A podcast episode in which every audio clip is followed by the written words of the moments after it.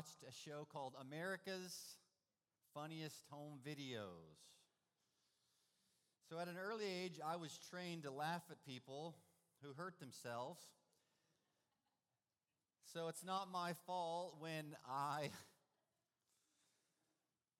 When I laugh at people, like when my cousin added an O onto every English word thinking that it would be Spanish.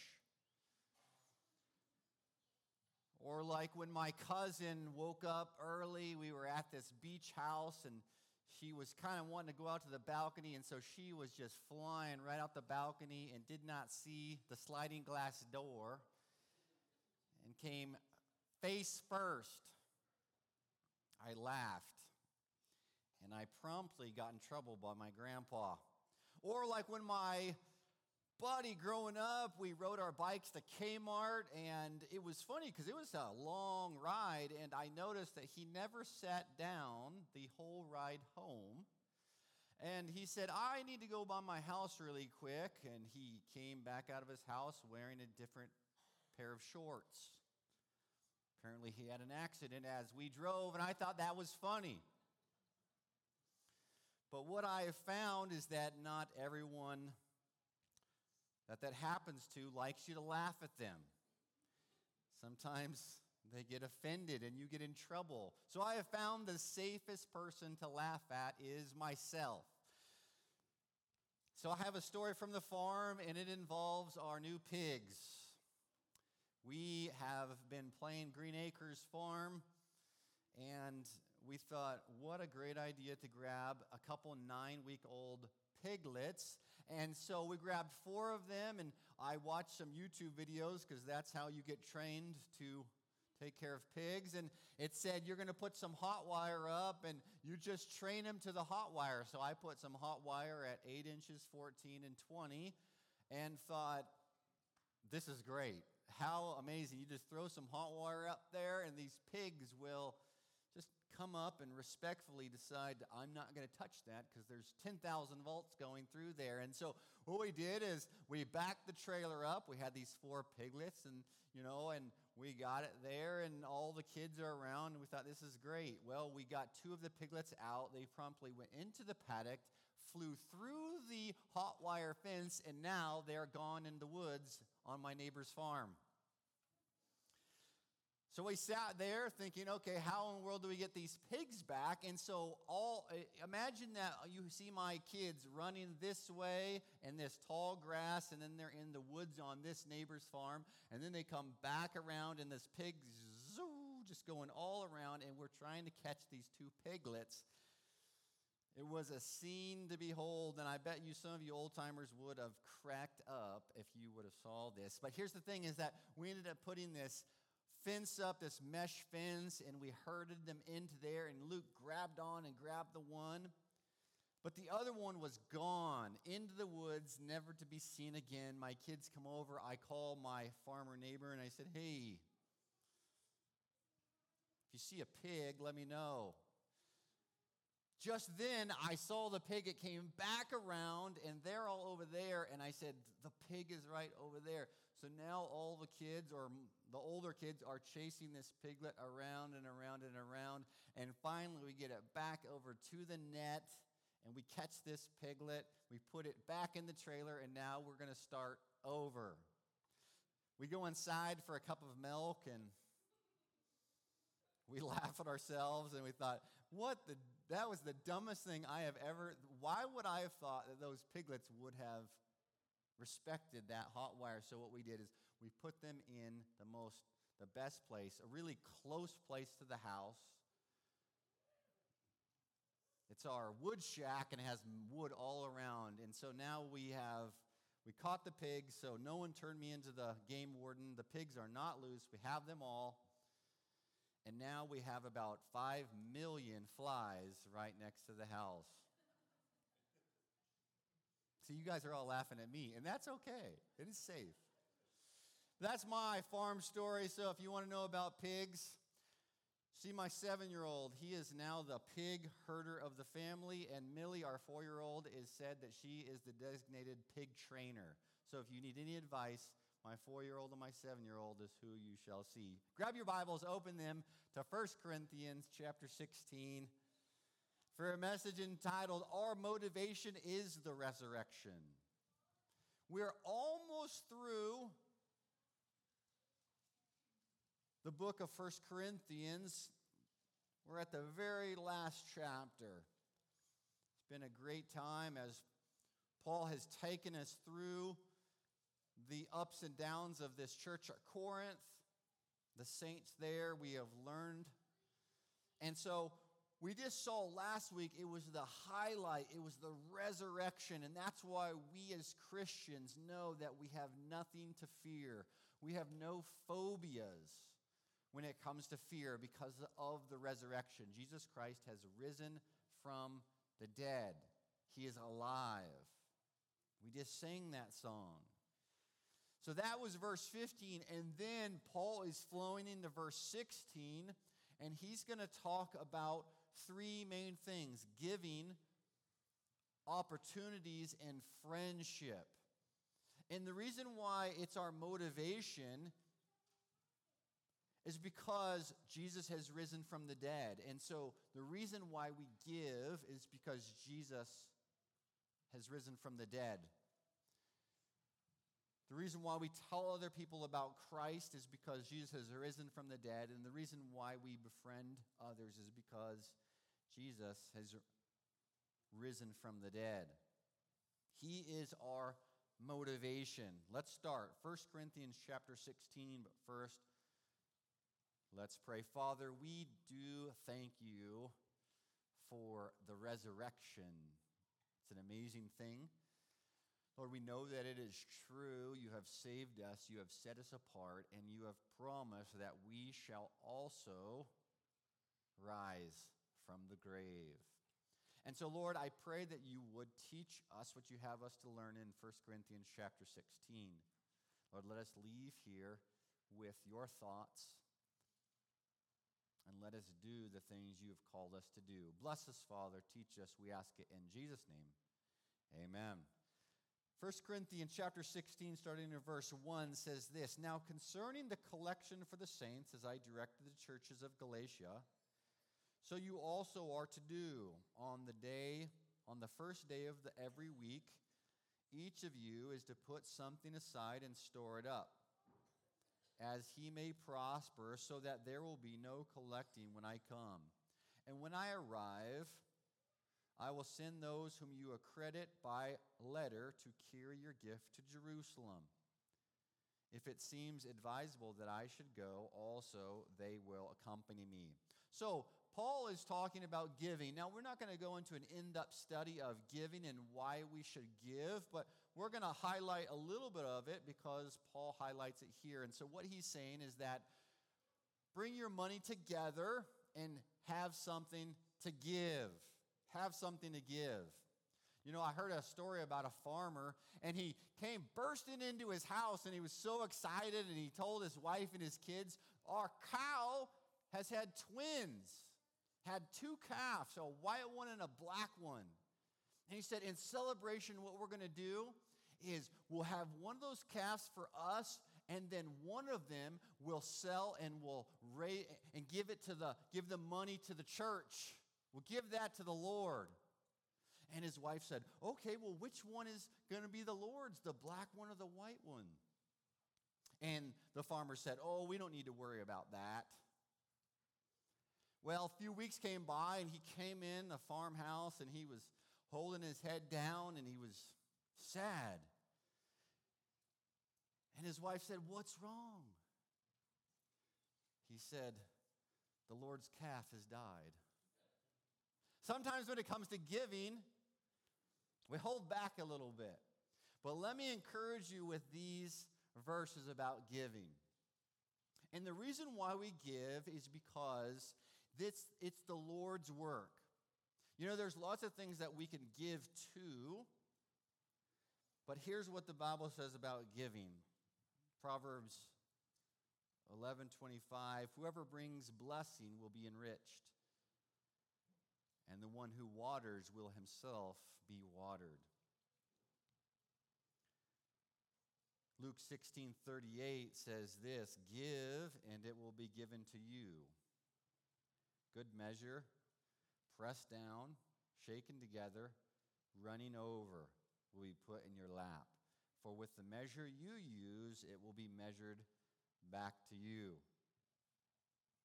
2 Corinthians 9, 6 through 7 says this Whoever sows sparingly will also reap sparingly, and whoever sows bountifully will also reap bountifully. Each one must give as he has decided in his heart, not reluctantly or under compulsion, for God loves a cheerful giver. There was a story I heard about this little girl, and her mom wanted to teach her a moral.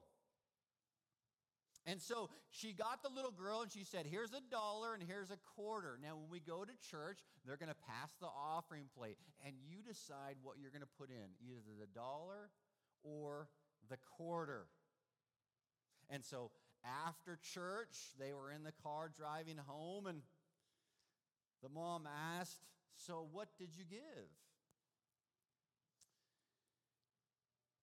The little girl said, The man in the pulpit said we should give with a cheerful heart. We should be cheerful givers. And I knew it'd make me a lot more cheerful if I gave the quarter, so I did. See, sometimes money is a touchy subject with people. But it really shouldn't be because the Bible says that God is the giver of all good things. And it really becomes a trust issue. See, what happens is you trust the Lord for your health, and then you, you trust the Lord for a good job. The Lord blesses you with health, He blesses you with a good job, and then you come and you trust the Lord with your money and you put your money and you invest it into the Lord's work. And you trust that the Lord is going to use that for His glory. And you trust that you will have enough at the end of each month. And you trust the Lord when things are tough that He's going to come through. And so, however you give to the Lord, I just want to encourage you. The Bible says this God will owe no man anything. And there's no way that you can outgive the Lord. And I could guarantee you, some of you know this. You shovel. You shovel funds to the Lord and He shovels them back. And He always wins because He has a bigger shovel. And so here Paul is saying this take up the collection and give. Give to the Lord's work. And so, me, I just want to encourage everyone make sure that you give to the Lord. Give to the Lord. Look at verse 5. says, I will visit you after passing through Macedonia, and I intend to pass through Macedonia, and perhaps I will stay with you or even spend the winter, so that you may help me on my journey wherever I go. For I do not want to see you now just in passing. I hope to spend some time with you, if the Lord permits. But I will stay in Ephesus until Pentecost, for a wide door for effective work has opened to me. Now let's stop right there. Now, if you look at that and you get rid of the rest of the verse, Paul's saying this In Ephesus, God has opened up a wide door for me. And a lot of us would think, man, that is great. But look at what Paul tacks on at the very end. He says, For a wide door for effective work has opened to me, and there are many adversaries. See, so often we think where God calls us when there's so much opportunity that there will be no adversaries. And so we get discouraged when we face opposition, when we face adversaries. You could look at adversaries a couple different ways. If you think of your place of employment and you go there and, and someone there knows that you're a Christian and they just don't like you. They don't like you because they feel you're judging them. They feel that you think you are better than them. They look at you as an enemy, as an adversary. I want to read you a story to maybe get us a little different view of adversaries. This story goes like this quote, in The Grace of Living, Stephen Olford tells of a Baptist pastor during the American Revolution, Peter Miller, who lived in Ephrata, Pennsylvania, and enjoyed the friendship of George Washington. In Ephrata also lived Michael Whitman, an evil minded sort who did all he could to oppose and humiliate the pastor. One day, Michael Whitman was arrested for treason and sentenced to die. Peter Miller traveled 70 miles on foot to Philadelphia to plead for the life of the traitor. No, Peter, General Washington said, I cannot grant you the life of your friend.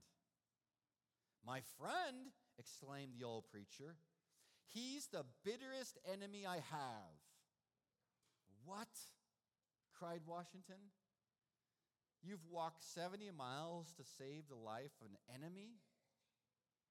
That puts the matter in a different light. I'll grant you your pardon. He did. Peter Miller took Michael Whitman back home to Ephrata, no longer an enemy, but a friend. So when God opens up opportunities for you to tell others about him, there is going to be an opposition. There's going to be adversaries. And you could look at those adversaries a couple different ways. One, you could look at them as just thorns in your side and wish that they were not there. Or you could look at your adversary as the opportunity. You could look at that person that just does not like you as an opportunity, as this pastor did. Because think about it, we all were once adversaries to God. And maybe when someone tried to share the gospel with you, you didn't treat them so well. But here's the point you never know what God will do with your enemies. Maybe He will use you to save them. Maybe He'll use you to save them. And so, Paul, what he's saying is, hey, listen, I'm going to come to you, but there's so much fruit, there's so much stuff going on here, yet there's a lot of adversaries. I'm not going to come yet because of what God is doing. So, here's the thing, saints don't think just because where you are, if there's many adversaries, that you should be somewhere else. Look at your adversaries as your opportunity. And then look at 1 Corinthians chapter 16 verse 10. It says this, when Timothy comes, see that you put him at ease among you. For he is doing the work of the Lord as I am. So let no one despise him. Help him on his way in peace, that he may return to me, for I am expecting him with the brothers. So here's the thing is that Timothy was going to this church at Corinth. He was being sent there. And so these people, these Corinthians, maybe they were a little intense people, you know. Maybe they were really intellectual. And so what he's saying is, hey, listen, be a friend to Timothy when he comes. I watched you guys be a friend to us when we arrived. A lot of you didn't know us, but when we came, you befriended us. You befriended us. You loved us. I still remember, whatever special saint you are, put sugar cereal in our pantry.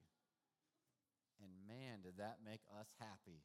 You know, think about this. We've traveled 1,720 plus miles.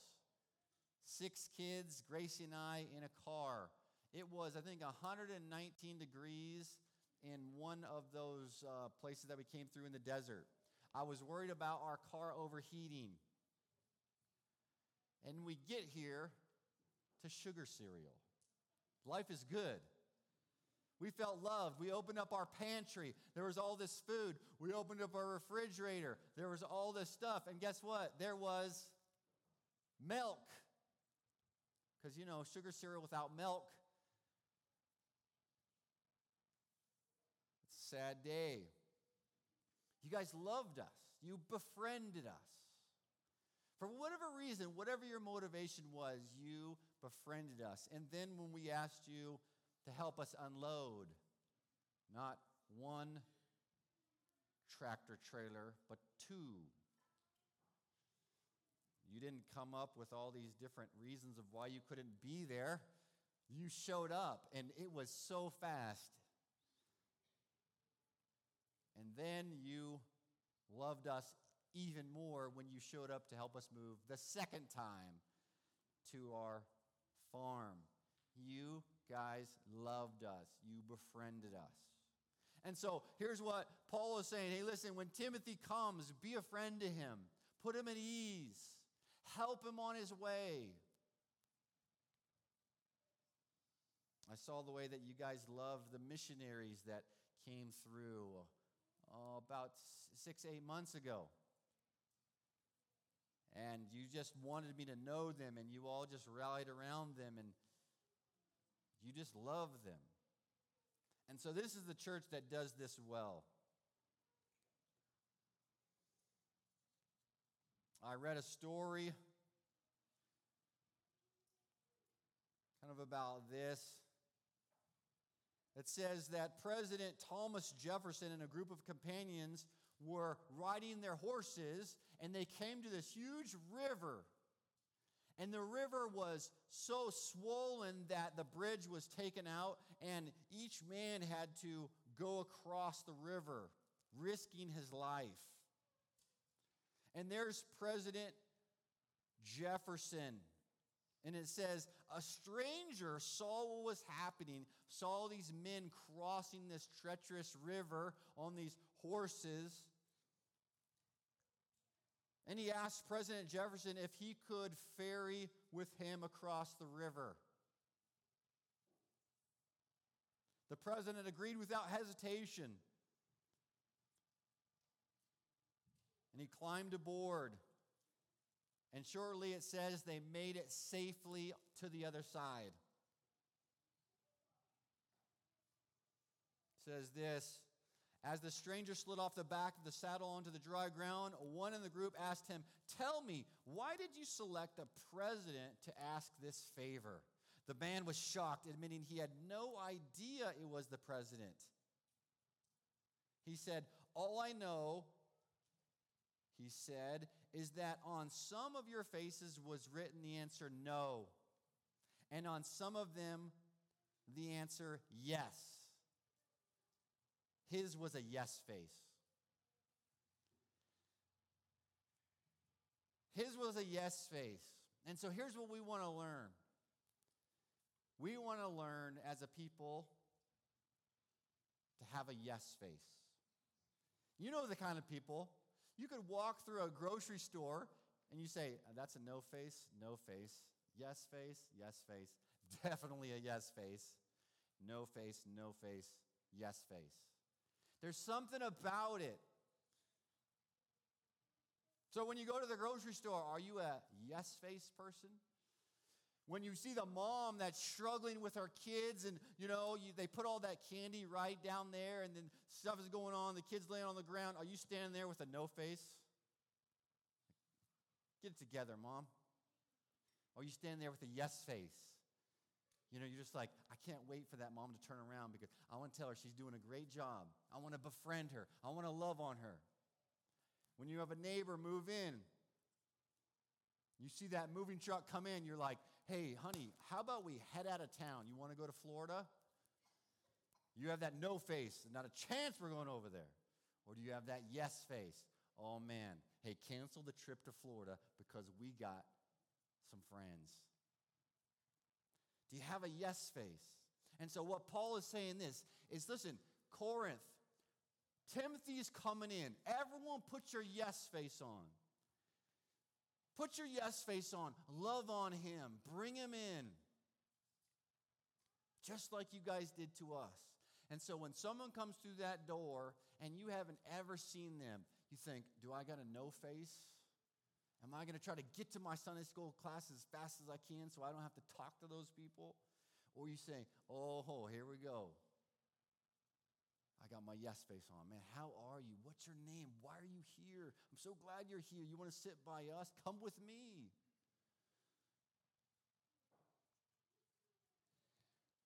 We've all been the benefit benefactors of yes face people.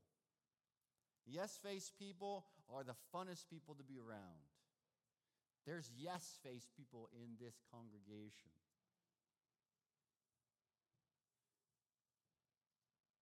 But we have to train ourselves to be yes face people. We have to think, why should I be a yes face person?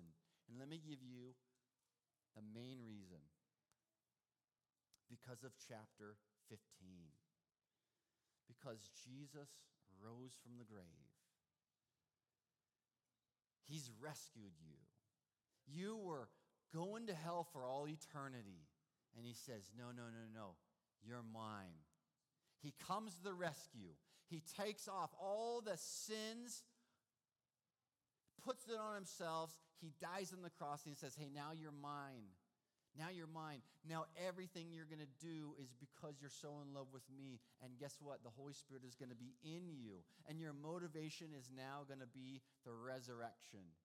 Because I rose from the dead, and I want you to go proclaim the resurrection to your neighbor, to your coworker. I want you to give to Lord's work all because of the resurrection. And I want you to look at adversaries as opportunities all because of the resurrection. So when God puts an opportunity in front of you to befriend someone,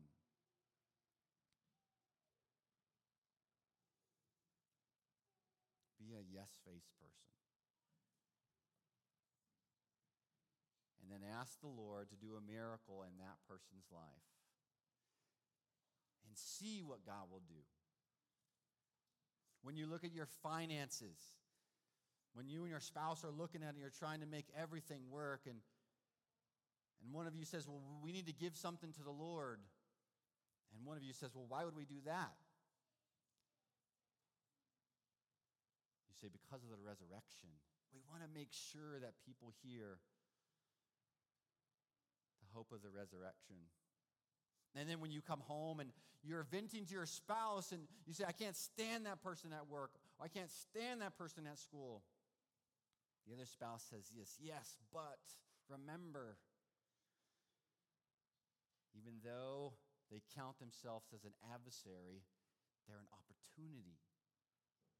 They're an opportunity that Jesus Christ can set them free from their sin. And last, when you are out and about, as this man saw Thomas Jefferson, and he said, You know what? That is a yes face person. Make sure that everywhere you go, you put your yes face on, as in this I have been saved by Jesus Christ. Look at the joy that is in me. And people want to ask you things because they know you're a yes face person. As we close, just want to encourage you. If this is convicting and you think, that's funny, I don't give to the Lord's work. I don't actually tell anyone about Jesus, and I'm definitely not a yes face person the beautiful thing is this is that Jesus Christ loves you. He has a plan for you. And he says, You're only one prayer away from getting right with me. There's hope. There's hope in the Lord. And so here's what we're going to do we're going to pray. And as we pray, you just ask the Lord, Lord, I pray that you would guide me on giving. Lord, that you would give me courage to share the gospel. And Lord, that you would help me to become a yes face person. Put it